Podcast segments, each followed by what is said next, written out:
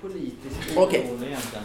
Välkomna till eh, Fontänbubbel. Idag eh, sitter vi lite bakom kulisserna igen och pratar om hur vi arbetar och eh, våra värdegrunder och hur vi ser på det. Och vi tänker ta vid lite där vi pratade förra gången när vi slutade om agendor och politisk obundenhet och ansvar kring de här frågorna.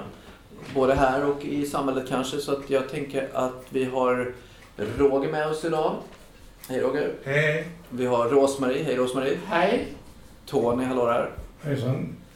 Mikael. Ja, hej. Och Olof är med här idag också. Eh, ja, men jag släpper ordet fritt här. Vi, vi pratade innan här, du drog igång om, om lite om just det här med eh, om vi har en, en, en eh, agenda, så du Mikael. Det var väl egentligen eh, eh, Olof som började med det att han, han sa att det var någon som hade tyckt eller han frågade om det var någon som tyckte det om vi var vänster, om det var vänsteragenda vi hade. Och det tycker jag låter ju som att det, att det påminner om, eh, om sådana nynazister då som, eller uppfattas som att de är nynazister och tycker att allt som är alla som är åt vänster är till och med moderaten och eh, får, vän- får moderaterna bort så liksom vi har inga eh, högerpartier i, i riksdagen. De är vänster allihop förutom Sverigedemokraterna då kanske. Men vi behöver inte gå in på, på de Nej, personliga politikerna. Jag tänker, men vi går vidare den frågan. Tony. Ja, eh, det här med politisk agenda och en agenda som ni säger här nu. Så har vi det. Har, har vi någon styrning från någon att vi ska prata om eh, politiska grejer? Det tycker inte jag. Däremot så har vi ju medlemmar som går upp och pratar som har politiska åsikter. Och ska man då få lov att ha det i en förening med, som är politiskt obunden eller uh, inte, det är, det är ju en fråga. Men eh, jag tycker att personliga åsikter är, är väl okej att ha så länge man uh, gör klart att det, detta är min personliga åsikt. Och allt detta jag har sagt här är min personliga åsikt. Det, det där med politisk obunden, nu får man väl definiera vad vi egentligen menar med det. Och jag tolkar det ungefär som att du är välkommen du är ändå beroende på din politiska åsikt då. Men, men politisk obundenhet utifrån verksamheten, om vi definierar det, är väl att Ja. fontänhuset är inte kopplat till någon politisk rörelse åt något politiskt håll utifrån politiska värdegrunder. Mm, jo, det, det är en intressant fråga just det där alltså. Ibland så görs det ju åtskillnad mellan, alltså, politi, alltså mellan politiska och allmänhumanistiska grejer. Och det ligger väl någonting i det att det finns ju inget partipolitiskt direkt när det gäller vissa typer av värdegrunder, vissa att man står för mänskliga rättigheter och sånt. Däremot menar jag att det är ju politiskt. Det, och det är också även ideologiskt, skulle jag säga. Eh, eftersom det, det, det är ett uttryck för en värdering att, eh, att tycka att människor är på ett sätt. Och när man, och när man är i beslutsfattande position och man ska, om, om, man, om man ska hjälpa människor så, är det ju, så kommer ju det till uttryck. Alltså man kan inte hålla de frågorna ifrån sig då. Alltså det måste, då måste det till politiska beslut och då måste det vara... Så, eh, så, så, så, så allting är, alla värderingar, alla värderingssystem som inkluderar på samhällsnivå, det, det menar jag är politik. Ja, vi har, vi är ju olika människor. Ja. Och eh, när olika människor kommer tillsammans så får man ju hoppas att de kommer från olika politiska, politiska åskådningar. Ja. Och kommer tillsammans och gör ett radioprogram. Och jag kan ju säga som så mycket att jag har, jag har aldrig märkt av någon politisk agenda på Fontänhuset. Men jag står ju inte till vänster, som kanske en del andra gör. Och då blir det ju, då är åtminstone jag en motvikt till den delen av Fontänhuset som kanske gör det. Och det gör ju att vårt program får lite grann eh, mer tyngd. Va? Det, det, för hade det bara varit en politisk åskådning som kom fram hela tiden, det är ett problem. Ja, absolut. Det tycker jag också. En, en sak som är viktigt att tänka på också är att politik är ju inte bara... Alltså mycket, mycket om politik handlar ju om vem som äger narrativet, så att säga. Vem som, vem som sitter på vem som sitter på av, alla avvägningar och så. Då kan, det kan ju vara nyttigt att lyfta fram, lyfta fram saker från olika som inte rapporteras från, från kanske från en sida i politiken man kanske, man kanske använder, man använder kanske andra perspektiv på det här och det här. Ja men har du enligt, enligt man, man, man liksom på något sätt folkbildar menar jag då. Mm. Alltså att det innebär inte bara, det, det innebär också att förhålla sig till fakta. Liksom, det är inte bara värdering utan också fakta. Utan det, så jag menar att det är en kompromiss mellan värdering och fakta ofta. Det är intressant det ni pratar om här, precis politiskt obundet och partipolitiskt obundet. Kanske att man skulle definiera om fontänhusets värdegrund. bara som en idé. Att vi är partipolitiskt obundna men inte politiskt obundna. Om vi pratar om allmänna, vad sa du, allmänhumanistiska värderingar. Ja, precis. Sådär. Eh, Tony? Jag tänker att eh, det jag sa innan, att om man säger att det är min åsikt och då är det okej att ha en politisk åsikt. Det finns ju lite begränsningar där också. Jag tycker inte det är okej om jag står och agiterar för min politiska åsikt. Utan det ska vara en, en eh, rimlig sans i det jag säger ändå. Mm. Ingen propaganda och ingen agitering om att det, det är bäst. Utan jag tycker inte det ska vara någon partipolitisk eh, agenda så att säga. Jag tycker inte. Men om man säger så här. Om vi skulle säga som så att vi är partipolitiskt obundna och går ut med det i radion eh, eller nätradion. Då skulle det vara för många en, en eh, indikation på att vi just är partipolitiskt bundna. Eller politiskt bundna i alla fall. Mm. För om man låter det vara, vi, vi, vi säger ingenting om det, utom just i det här programmet. Eh, då, då, då blir det inte, det blir, jag tror det blir mer, bättre effekter av att inte gå ut med att säga att vi, vi är partipolitiskt eller politiskt obundna. Vi säger ja, riktlinjerna. Sa du? Då står vi i riktlinjerna. Ja, ja, ja okej, okay, men då, då gör det det ju. Då, då, får det, då får det räcka tycker jag. Mm. Men vad, vad tänker ni där när ni säger att om man skulle säga det, alltså blir det som, som en någon slags paradox där? Att man, om man säger att man är partipolitiskt obunden då så menar du att då, då, då blir man mer uppmärksammad kring att shit varför säger de det då? Precis. Kanske det finns en... Precis. Ja, det är sant. Det är sant.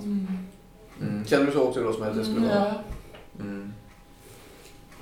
Samtidigt kan jag tycka att sådana här dagar kan det nästan vara bra med lite, inte propaganda men jag tänker på nu när det är sånt upptrissat tillstånd i covid-19 och många, där, och många har gjort det till en politisk fråga. Då kan det ju vara bra om vi är om vi försöker att eh, lugna att vara, att vara den lugnande kraften så att säga. Och, och då, kanske, då kanske man måste gå ifrån mandaten lite grann. För att det kan vara värt att lugna ner folk, att det finns liksom många osakligheter. Men hur skulle det kunna... Hur menar du att det skulle vara bryta mot vår vanliga politiska obundenhet? Nej, men eh, jag tänker väl mer att där är ju, där kan ju man ju ha, bestämma att eller, alltså det är lite svårt eftersom jag, jag tänkte att man kan ju säga att redaktionen står, står enade mot eh, de här kampanjerna. Liksom. Mm, mm. Det är så jag tänker lite grann, men jag vet inte riktigt. Här i radion ska det vara faktabaserat. Om du är någon polis. Det kan ju vara mycket det, fakta det, som är fel också. Det är, det, det är ju så att om jag framför min åsikt om någonting att jag tycker inte spårvagnen har någonting att göra i Lund. Det är inte faktabaserat, det är min åsikt. Mm. Jag baserar inte det på min fak någon fakta alls. Utan det är bara som jag tycker. Man behöver inte ha faktabaserade åsikter ju. Nej. Men nu nu är det ju så att folk har den attityden att du måste ha, du måste ha källor, du måste ha fakta, du måste ha bevis. Annars vill man inte tro. Nej, mm. just precis. Men du får inte lov att ha en åsikt om du inte har, kan ha något fakta på det. Men liksom, folk jag... har den jävla attityden tyvärr. Man förväntar alltså, sig... Det, det är väl en sak att säga, man kan säga att jag gillar inte, spår, jag gillar inte spårvägen. Men det är en annan sak att säga att spår, spårvägen har, har kommit till genom att man har man har slaktat eh, hundra stycken eh, ursprungsamerikaner om dagen. Liksom. Det är inte fakta. fakta. Det och, det är, och det är inte fakta. Det är det jag menar. Det är skillnad på att ha en åsikt. Jag gillar inte det och säga och hitta på en massa felaktigheter. Det är inte fakta. fakta. Det är lögn. Ja, bara släng in det då. Men det är spännande det du säger Tony. Är det verkligen så då att du kan säga en åsikt? För att ska du om... Ofta när man säger en åsikt så, så säger man ju det i ett, ett, en, en, eh, i ett sammanhang tillsammans med andra personer och sådär. Och då kanske man någonstans ändå man säger, varför, varför ska man uttrycka sina åsikter? För, och, jag tänker att det är två frågor som jag tänker på här. Okej, okay, någonstans vill man uttrycka en åsikt då uppenbarligen med andra människor. Varför då? Och är det inte så att någon slags fakta, om det nu är vetenskaplig fakta eller no fakta som man själv har byggt upp inom sig, ligger inte det till grund för en åsikt? Jo, men alltså, om jag ska bemöta en åsikt kan jag bemöta den med fakta till exempel. Ja, men är inte din åsikt också grundad, ditt tyckande är väl grundat i någon form av eh, samlande av intryck, mm. fakta, någonting som du har tagit åt dig? Men det kan vara mina känslor också Absolut. Alltså, men vad är jag kan ju bara vara en besvärlig jävel som inte tycker om spårvagnar. Jag behöver inte ha någon grund för det. Nej. För att få den åsikten. Alltså det, det är bara jag som är Medvalls kärring. Så det är, ungefär som, det är ungefär som jag gillar, jag gillar inte sport. Det är sån här emotivistiskt. Ungefär som jag gillar inte metal till exempel. Nej, nej, jag, jag gillar inte klassiskt. Liksom. Det... Eller vad fan som helst.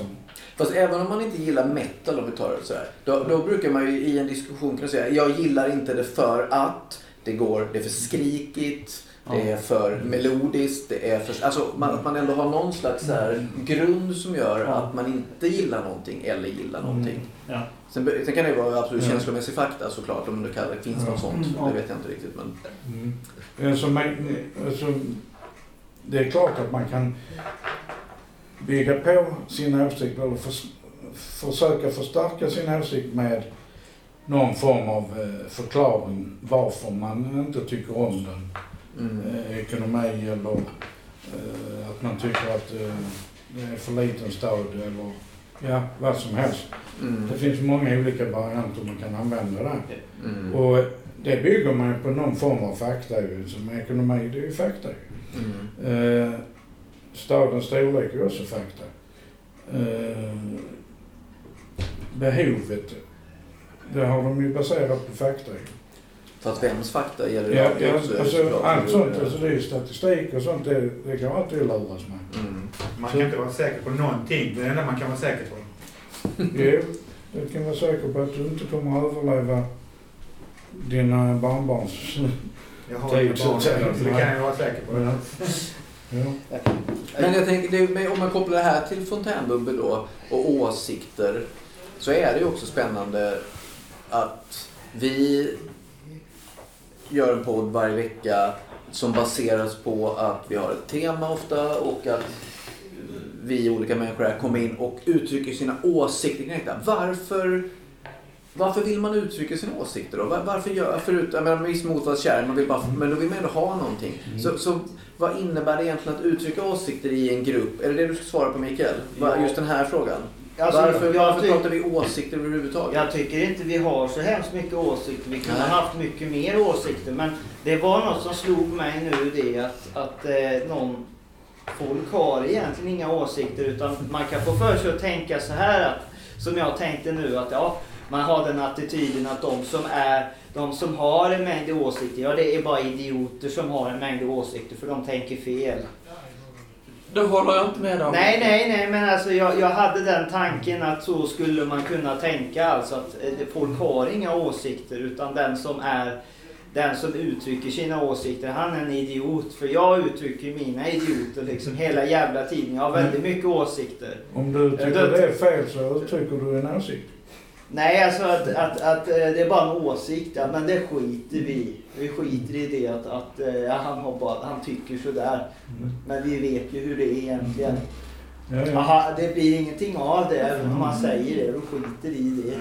Ska vi börja? Låter, absolut. Om Olof kom in här med också. Ja, det finns två saker man ska tänka på det här. Det ena är att det är väl en del av det sociala samspelet att man behöver, ibland behöver man gå, eh, ventilera sina tankar inför någon annan.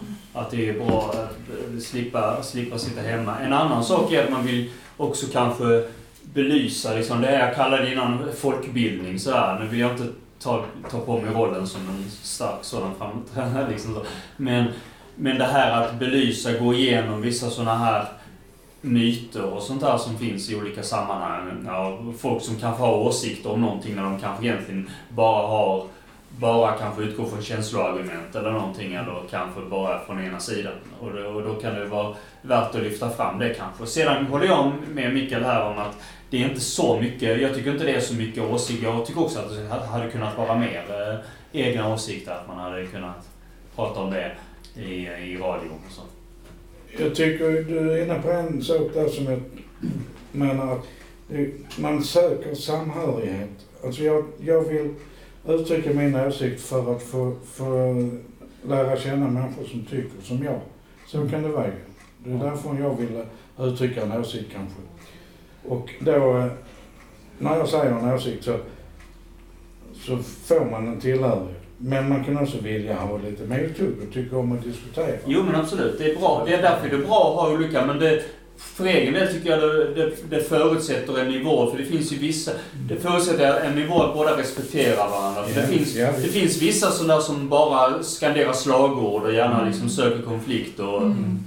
vill bråka. Det är propaganda.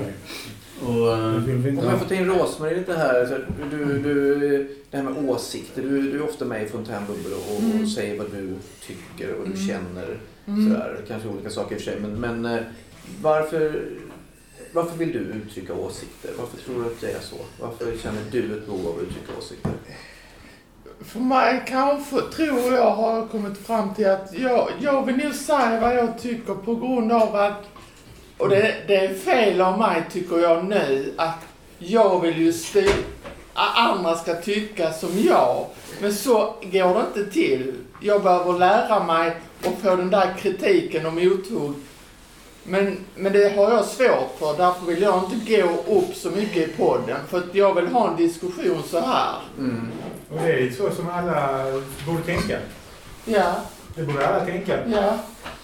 Att, att, eh, att inse liksom själv att man, de tycker inte som jag. Eh, de kommer aldrig tycka som jag. Exakt, exakt. Och det är det jag behöver lära mig i mig själv, i min självkänsla. Ja. Och klara av att ta emot det utan att ta åt mig. Precis. Och, och, stå, och stå fast vid vad jag tycker, men jag har svårt för det. Mycket bra. Så om man har en, en, en, eh, en bit i att uttrycka åsikter skulle vara en slags träning? Om, också, alltså att jag behöver lära mig att stå fast vid min åsikt, jag behöver lära mig att, mm. att uh, formulera mig själv. För det gör man ju när man, när man testar, som du var inne på Tony, man testar sina åsikter. Mm. Det här tänker jag. Nu testar jag det på Roger. Det tänker man ju inte medvetet men det, det kanske är en bit man gör. Att man går upp och pratar med dig Roger. Ja, hela tiden. Ja, men precis. Jag kan ju säga för egen del, jag kan ju ta, ta erfarenhet att jag, det har ju inte med fontänbubbel att göra riktigt så, men jag var till exempel med någon, det, eh, en, en, en diskussion med några på no, eh, för några år sedan och då då handlade det om ett politiskt ämne. Jag hade ingen aning om att det skulle vara så laddat när vi väl diskuterade. Men det slutade med att vi, vi blev ovänner alla tre. Eller jag blev, det var två stycken som gaddade ihop sig mot mig. Och, mm. och, det, och jag hade ingen aning om att det skulle bli så infekterat. Okay. Det är lätt att man blir ovänner, så kan det bli. Tony hade... Ja, eh, det var någon som nämnde något att vi inte hade så mycket åsikter i programmet. Det tycker jag vi har. Men det kommer upp åsikter från båda sidor så att säga. Om där är två sidor, det kan vara åtta sidor också. Men alltså, vi försöker få upp så många olika åsikter som möjligt och få dem bemötta också så att vi liksom får en diskussion. Det tycker jag vi är rätt bra på faktiskt. Jag brukar ju själv eh, när jag är programledare, då, då går jag ifrån min egen åsikt utan då går jag gärna mot någon annans åsikt bara för att få lite reaktion och debatt. Jag gjorde det på dig en gång som du, du? Du, du reagerade ju först lite men sen så förstod du ju. Ja. Och sen så gick det bra sen. Så. Men eh, det, det är lite så att när man är programledare då då ska man ju styra samtalet så att det blir lite debatt ju. Det, det handlar ju också om, om jag får komma in där, att hur, hur, hur intresset är från olika sidor att delta på lika villkor i och diskutera. Om, om, det, bara, om det mest är folk från ett läger som diskuterar en sak så, blir det, så avspeglar det sig i vilken, vilken vinkel debatten får. Och det, det, gäller ju det gäller i alla sammanhang, även i sådana sammanhang sådana harmlösa sammanhang som humor till exempel. Där, där SVT fick en massa kritik nu för att de hade i programmet Svenska nyheter, att de hade bjudit in de hade bjudit in många från olika sådär när det gäller frågan om polarisering. Att det var en sån här låt som de gjorde tillsammans, som alla deltog i tillsammans. Både från, en del från vänstersidan och många på högerkanten. Liksom. Och då var det många, åh varför, varför lyfter vi inte fram de här och de här? Men många av dem, många av dem till exempel då från många på vänstersidan hade tackat nej. För de ville inte vara med på dem. De ville inte, de hade liksom beröringsskräck för, från många av dem där. Så de ville inte vistas på samma. Och då blev det ju att, då, då blev det ju att eh, alla röster kan inte, om inte alla röster vill komma till tals och, och, och delta i debatten på samma villkor så i såna här, även i humorsammanhang så går det ju inte. Då, då blir det ju en viss balans och då, liksom, då blir det ju en viss inriktning Nej, så att säga. Jag säger ju det att jag tror inte man vill säga allt heller. Och särskilt inte i, i en offentlig mm. Eh, ställning som vi liksom ställer oss in, inför podden också. Jag vill gärna det, men då vill jag stå fast i det jag tycker och tänker och bara så. Jo, jo Rosmarie, men, men det, är, det är vissa saker folk känner alltså. Att det här, är, det här känner jag mig inte säker med att säga till folk alltså. Ja, men hur vet du det? Du känner inte alla. Nej, men det, det är helt bra att du känner så. Men ja. det finns sådana som inte gör det. Men du känner till det? Ja, det vet jag. Okej, okay. ja. Okay. Men jag tror att du har en poäng Mikael också. Att det här att, och det, då tänker jag lite som vi var inne på från början, som du var inne på Olof också, narrativet, det vill säga berättelsen. Ja. Eh, som alltid finns i ett rum när vi sitter eller som mm. finns i, i podden. Att styrs det kanske ja, egentligen av någonting som är som vi inte har uttalat. Alltså så här att man, helt öppet är det. Men kanske som du säger Mikael, men inte fan går man upp och säger vad som helst. Kan man jämföra det med, med, med mobbing på skolgården? Alltså att det är de här andra i klassen som säger inte nödvändigtvis. Nej, nej, men det finns ett, ett allmänt... säger att du har fel, du har fel. Ja, fast det men tänk, om inte någon säger det uttalat, du har fel. Nej, Utan men jag förväntar jag... sig att det är, för, det är givet att ja, fast, de säger så. Precis, men, men det kan ju inte, tänker jag, eh, bara för att det, vänta Mikael. Det kan ju inte vara för att det finns en förväntan. Den är ju formad av massa saker. Nej. Det betyder ju inte att det är en mobbing.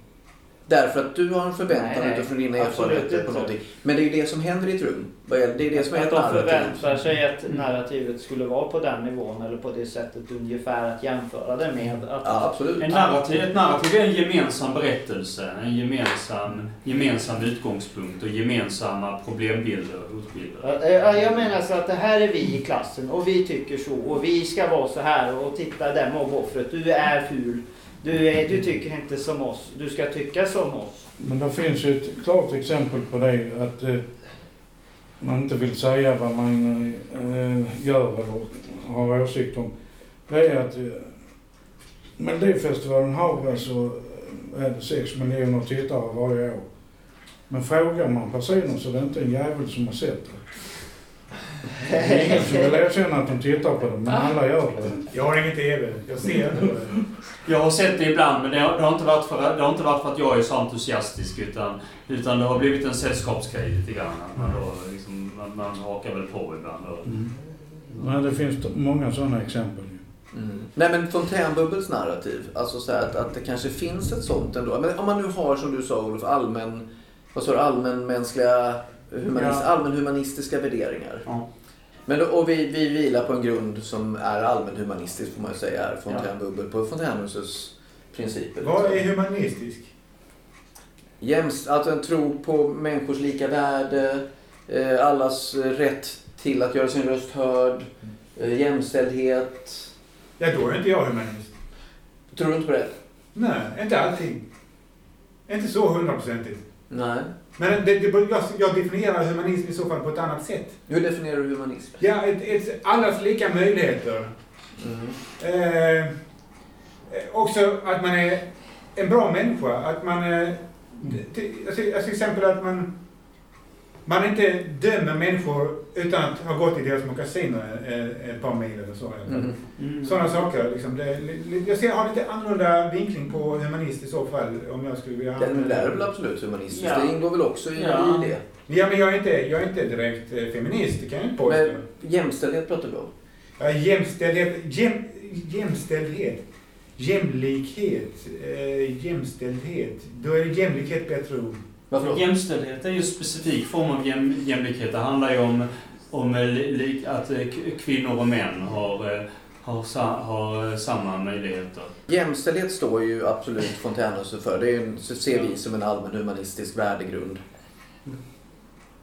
Och det är helt okej om du inte skulle tycka det. Alltså, jag, jag, sådär, men, men, jag måste fundera på det här lite mer. För att eh, jag kan inte riktigt ta ställning till om jag skulle vilja kalla mig humanist. Jag tycker det är så politiskt bundet till Socialdemokraterna. För de har ofta kört med det här. Humanisterna, du vet humanisterna är ju vänster. Det- Det säger de själva i stort sett. Humanisterna är ju ganska, är, ganska obero, är ju oberoende av eh, politik, alltså det förbandet. Det de är ju mest ateister så att säga. De är rätt så... Och det är jag inte heller. Så att det, det, det är liksom... Nej, men de har ju en specifik, specifik inriktning. Det är ett förbund. Man ska skilja mellan eh, ett förbund och en hel... eh, Okej, men vi kan, vi kan stryka hela den här diskussionen tror jag vi kanske stryker. Ja. För jag tror vi nästa in. Vi kopplar tillbaka till fontänbubbel Jo. och narrativ kring... Jag vill Men- ha ett narrativ. Du blir snart utvisad härifrån Mikael. Ja, men jag, jag tänker gå på paus snart så det är helt okej. Jag går själv. Mm. Fontänbubbels narrativ. Har vi ett sådant? Är det så?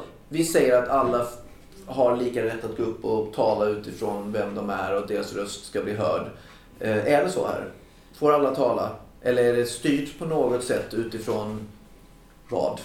Jo, man får lov att göra det men man, man vågar kanske inte därför att det finns vissa konsekvenser av att man förväntar sig ett narrativ att man får inte lov att vara dum. Eh, Och, och då, är du, då kan man vara dum på hur många olika sätt men psykisk ohälsa är väldigt bra exempel på säga så här, Men- då är man, måste man vara dum. Men Kanske hur menar du då? Menar du att, man, man, att du, du, du tycker att det finns krav att man måste, att man måste ha kunskap om det man talar Nej, om? nej, att, nej, att nej. det finns någon sån här intellektuell... Nej, nej, nej. Att det finns någon sån här gatekeeper? Absolut intellektuell- Det, det, är, det är väldigt kravlöst men, men eh, man tror ju det att, att någon kanske tänker att ja, du är Ja, så här förväntar vi oss av Fontänbubbel. De, de hör och ser precis vad man förväntar sig. Och det är precis inte det som vi ska framföra. Det är något helt annat än vad folk förväntar sig. Men det är ju inte, folk, det är inte narrativ, har ju inget med narrativet att göra. Jag tycker att eh, alla får, som vill får komma upp. Men eh, det är ju lite som Mikael säger, att det är inte alla som vill.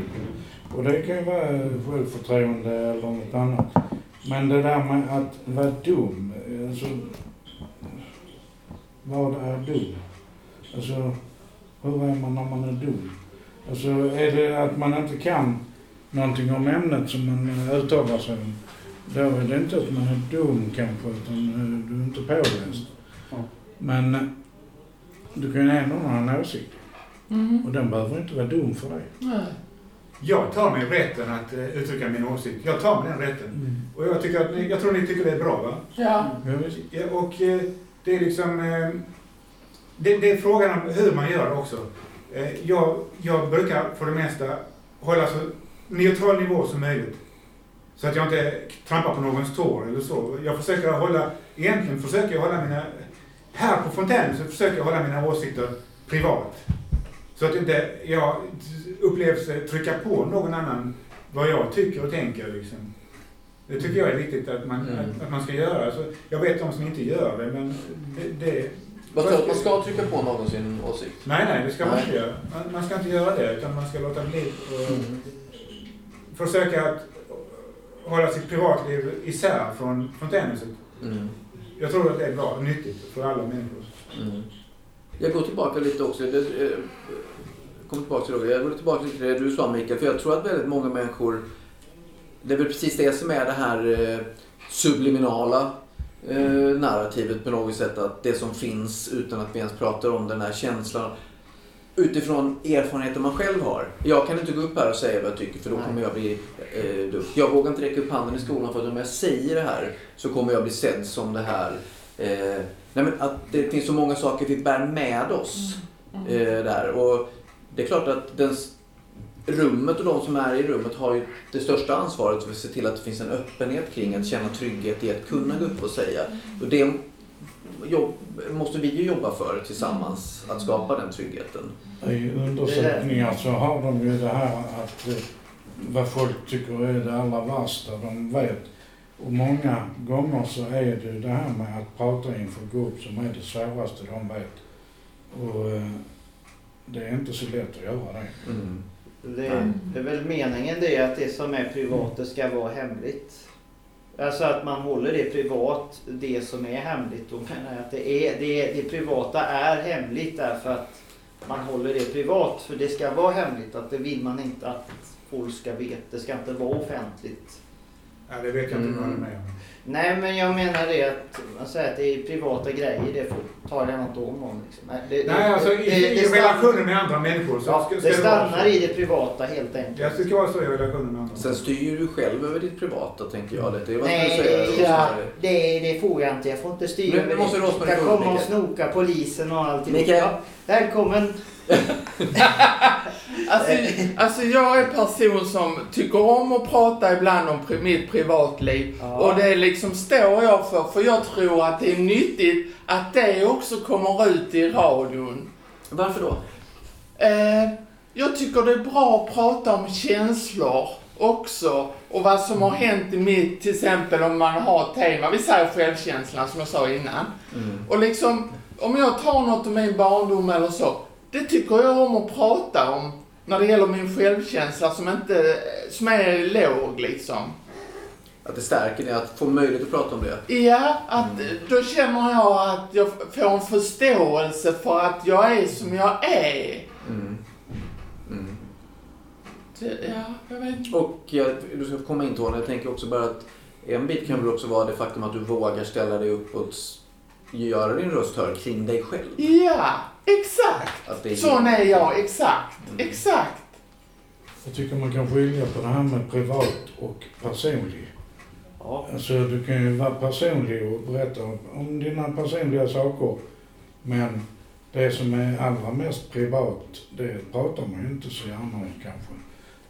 Alltså det är ju dina privata hemligheter. Det är därför det heter privat ju. Ja, det, jag kan ju säga, där är ju Men, en... men att vara personlig, jag kan berätta om mina barn och deras uppväxt och min uppväxt och vad, vad som helst. Det väljer jag själv. Jag Ja, hur mycket jag lämnar ut av mig själv. ja, Men mina privata saker, det tar jag med katten. ja, typ. Det är så jag menar. Ja. Ja. Jag, jag tror ju att det, jag har fått för mig det på senaste tiden, eller det här året, att det finns nog egentligen inga privatpersoner. För alla personer är egentligen offentliga.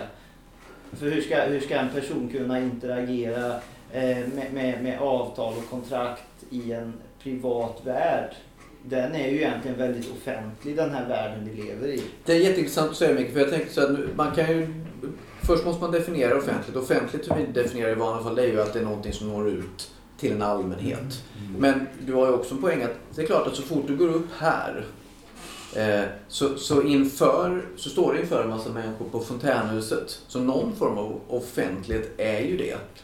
Eh, så är det ju. Så vi lever ju i, vi lever i en politisk värld, vi lever också i en offentlig värld i mångt och mycket också. Liksom.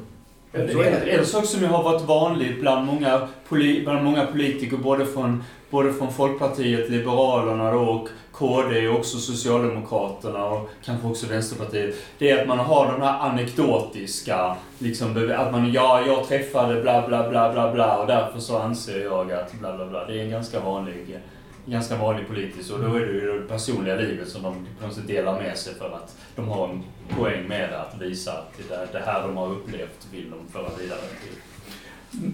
När jag var ung så var det ju mycket det här med att man skulle inte berätta vad man röstar på. Det var hemligt. Det skulle inte någon få veta. Idag är det liksom på Facebook, alla åsikter står ju där så Ja. alla vet ju varandras åsikter. Om Ja, man vill forska i det. Mm. Så eh, det är ju en mer offentlig värld på det sättet. Mm. Det är ju med i internet. Mm. Ja, ibland tycker jag att, alltså, att man inte, jag är en person som inte alltid förstår vad den eller den, vad ni säger. Som i början, när vi började här så förstod jag inte vad ni pratade om. Jag, det tog kanske tio minuter och då började jag förstå vad ni pratar om. Jag vill liksom, när jag lyssnar på podden så vill jag gärna förstå. Och jag tror, det kan vara därför många inte går upp, men det är vad jag tror, jag vet inte. För man vill vara med i det här sammanhanget när man är där uppe. Så vill jag göra. Men förstår jag inte vad den eller ni säger, ja men då kan jag inte gå upp och säga vad jag tycker. För då kanske jag kommer från det ämnet ni pratar om. Ja, det är otacksamt att vara geni.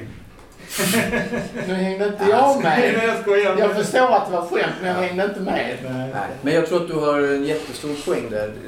Och jag tror att det sitter ihop precis med det Mikael sa också, att känna sig dum. Att känna att man inte följer med. Då Att, fattar jag. sådär. Det, absolut, för då är man ju utanför gemenskapen. Alla har den, sen- känner det ibland att jag hänger inte med i det här sammanhanget, vad det nu än är för sammanhang. Så, så har vi alla den känslan i vissa sammanhang. Så det kan vara om vi läser en bok eller om vi ser på Youtube eller om vi lyssnar på en diskussion eller så. Mm. Man hänger inte med alltid. Och då, då tänker jag lite tillbaka till det vi började med där med ansvarsbiten. Då, vad blir då Fontänbubbels ansvar? Vad blir redaktionens ansvar kring det här? Hur jobbar man med det ansvaret så att folk ska... För ingen ska... Det tänker jag att vi kan kanske är överens om, att ingen ska behöva känna sig dum. Liksom. Eh, Men hur kan vårt ansvar se ut då? Mikael och sen Rosmarie. Jag har ett förslag. Jag, jag vet inte om man ska ha det, men, men eh, man kan ju alltid ha, man, om man skulle kunna ha någon som skulle kunna tolka, tolka det man säger genom att någon säger det en gång till på ett annat sätt. Mm. Det är bara vad jag tänker nu. Mm. Ja, jag tänkte att de som är programledare, tänker jag att de ska vara student, de som kommer upp, de ska famna om de människorna och det ska vara lyssnande och den, den personen ska vara eh, ledande så man känner sig trygg. Det här med tolkningar av de som är uppe och pratar, det är ju lite grann eh, programledarens uppgift ju. För om man märker då att du svävar ut på någonting som inte är så lättbegripligt, då kan han fråga dig, vad menar du då? Så att du själv omformulerar dig. Han behöver inte omformulera dig själv för att då kanske han inte får fram din åsikt utan sin egen. Utan han ska få dig till att omformulera dig så att du gör, gör dig begriplig så att säga. Då, då är det liksom... Eh, Alltså i skolan är det ju så att där får man inte alls tolka. Där är det liksom, där är disciplin uppifrån. Där får man aldrig tolka. Det, det är, lärarna har alltid rätt. Ja, det, vi det är inte alltid så för det, det beror på läraren också. Men det, är- det, är ju- det, är- det är ju så att man... eh, Man får inte ifrågasätta alldeles för mycket men man måste kunna vara öppen med att kunna ifrågasätta saker. Ja. Eh, Men i, viss, i, i vissa sammanhang har det ju varit så i historien att ifrågasätter och vill ha en tolkning och då är man ju dumförklarad. Jag har läst filosofi och där finns ju då eh, färdiga tolkningar som någon har tolkat, till exempel en filosof. Och det hade jag mycket emot för att jag vill ju tolka själv och inte köpa en annans tolkning av, av en eh, filosof. Mm. Det var mitt stora problem när jag läste filosofi. När läste du filosofi? Eh, det var på 80-talet. Ja, jag läste det på 2000-talet och då var det annorlunda. Ja. Då fick man alltså själv eh, mota, eh, argument, göra mota, motargument mot eh, filosofen. Och, och, och det, var, det var tänkt att man skulle göra så. Man uppmuntrades till att komma med argument för och emot. Ja. Så. Jag tänker att det här är ju också kopplat till, om man nu läm- eller fontänbubbel är ju kopplat till samhället och världen och där vi lever ju också i en offentlig värld men också i en allt högre grad tolkningsbar värld. Vi ska tolka så otroligt mycket dagligen och lite som du och jag Olof pratade om, just nu lever vi i en pandemi där människor vill ha väldigt mycket tydlighet. Där det kanske inte går att ge den tydligheten på det sättet. Men vi hör ju då, nej men när kommer Folkhälsomyndigheten med riktlinjerna inför jul? Hur ska vi tolka detta? Det- Hur ska vi tolka detta?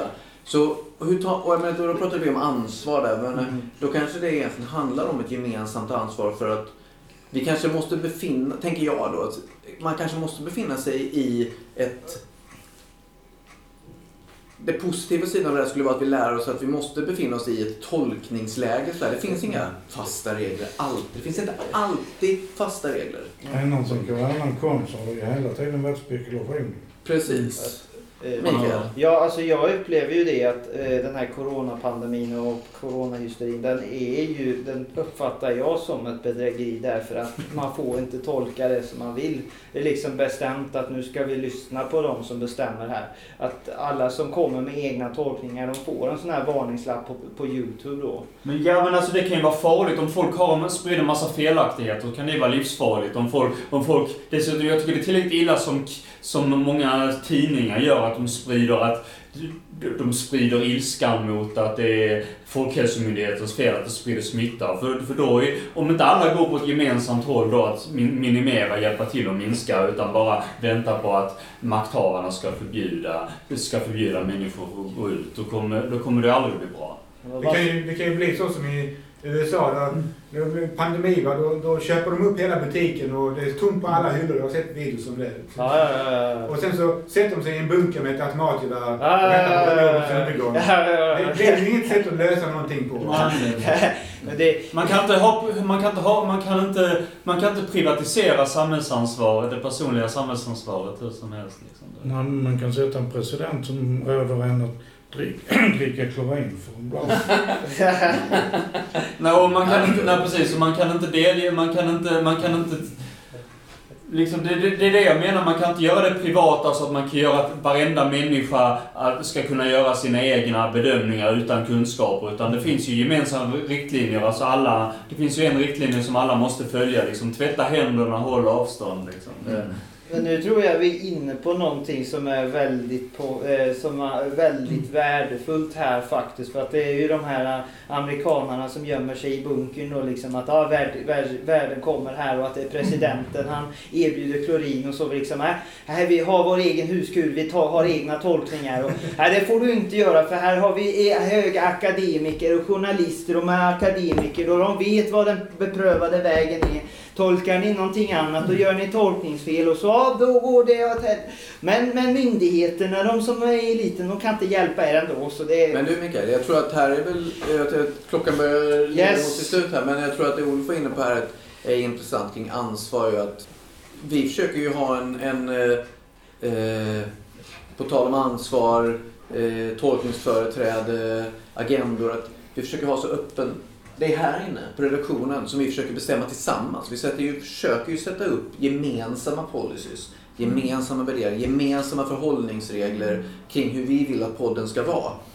Då kan det ju vara så att det är någon här som inte tycker det. Nej, det tycker inte jag. Nej, fast vi är...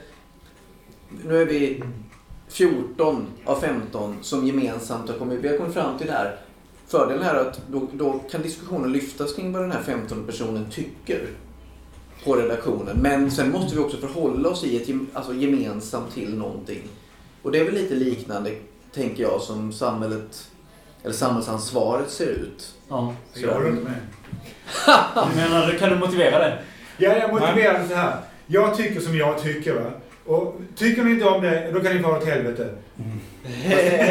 Ja, men det är ju inte helt sant som du Nej, säger. men jag tycker att om du har en åsikt om någonting, så- om du säger att du inte håller med, så tycker jag det är intressant att höra varför du inte håller med. Ja, men alltså... Jag, jag, jag, jag känner så här att jag, jag är mycket av en individ. Jag kanske låter kontroversiellt eller vad, vad som helst för er. Det kanske låter konstigt att jag säger det här. Men jag är individ. Jag är väldigt individualistisk. Mm. Och jag, jag, jag, kan, jag har svårt för, att- för att ta gemensamt ansvar. Jag, jag går på min linje liksom. Sann med modifikation då, för hur kan det komma sig att du fungerar i redaktionen där vi har det förhållningssättet? Ja. Bra fråga. Mm. Jag eh, tycker att det är demokratins grunder det där att man, eh, man sitter tillsammans och fattar ett beslut. Alla är kanske inte överens om det här beslutet. Men alla har skyldighet att följa det beslutet. För att det är beslutat på ett möte. Det Då måste vi följa det eller välja att gå en annan väg. Skulle vi besluta till exempel att... Om jag sitter på ett företag och jobbar och jag har eh, en annan åsikt än resten av mötet då och jag inte jobbar som det företaget vill att det ska göras. Då får inte jag vara kvar länge då. Ja. Nej, men skulle ni besluta att till exempel vi skulle kasta oss ut för en klippa, då skulle inte jag säga nej, jag följer inte. Då skulle inte jag säga jag följer med. Jag skulle säga jag följer Tror du det blir ett majoritetsbeslut? Nej, det tror jag inte, men det var bara en, en, en liknelse. Nej men sådana idiotbeslut tror jag inte blir några Nej. Majoritet för. Nej men får hoppas jag. Men då har ju Men håller thing man inte med om mö- mötets beslut så har man den, de två valen. Att antingen så gör du som mötet har beslutat. För att gör vi inte det så kan man inte eh, komma överens om en riktning. Men då, som om vi ska jobba det, så, så får man ju lämna helt Ja, då får man lämna. Ja. Det är det jag menar. Det är det andra valet. Ja. Jo, men det håller jag med om. Alltså, jag håller med om det. Ja, Men, att... men jag har ändå mina förbehåll Ja. för många saker som dumma beslut. Du har ju, tänk dig själv om du hade suttit i, i Wannsee-konferensen eh, 1941, eller för- 41, va? Mm. och beslutade om att alla judar skulle utrotas. Vad, Ja, vad det skulle, har skulle du då inte sagt gått därifrån eller sagt att det går jag inte med på? Eller Jag hade ju protesterat under, innan beslutet. Men efter beslutet kan jag inte protestera för då är beslutet Då hade du lämna då alltså. Då får jag lämna. Lämna, Om jag nu hade kommit så långt. Nu har vi hårdragit många så jag tänker att det här är, men det här är ju spännande. Vi är inne på andra så det kan vi väl prata om kanske dessa beslut och beslutsfattande utifrån hur vi jobbar tillsammans. Men det är ju jättespännande. Vi ska inte hoppa ut för en klippa, Nej. Roger. Det, vi ska det inte dig. one-seat Men vi ska ju i alla fall eh, röra oss förhoppningsvis mot ett gemensamt mål. Ja. Eh, men hörni, tack. Jag hade kunnat säkert Ja. kunnat sitta kvar och prata flera timmar till. Men jag tänker att vi avslutar nu. En sak skulle jag vilja säga också. Ja. Jag vill ha kvar det här jag sa om att jag håller inte med er om eh, humanism och det här. Det, det vill jag inte du ska klippa bort. Jag bestämmer, jag bestämmer vad som klipps bort. Okej. Jag bara skojar. Absolut, då ska du få med det. Eh, Okej, men hörni. Tack för idag. Mm. Vi försöker köra vidare nästa torsdag med vidare diskussioner här. Jättespännande. Kul. Nästa, tor- nästa torsdag sitter vi tillsammans och beslutar vad som ska klippas bort. Precis. Du får Okej, komma med. tack. Hej.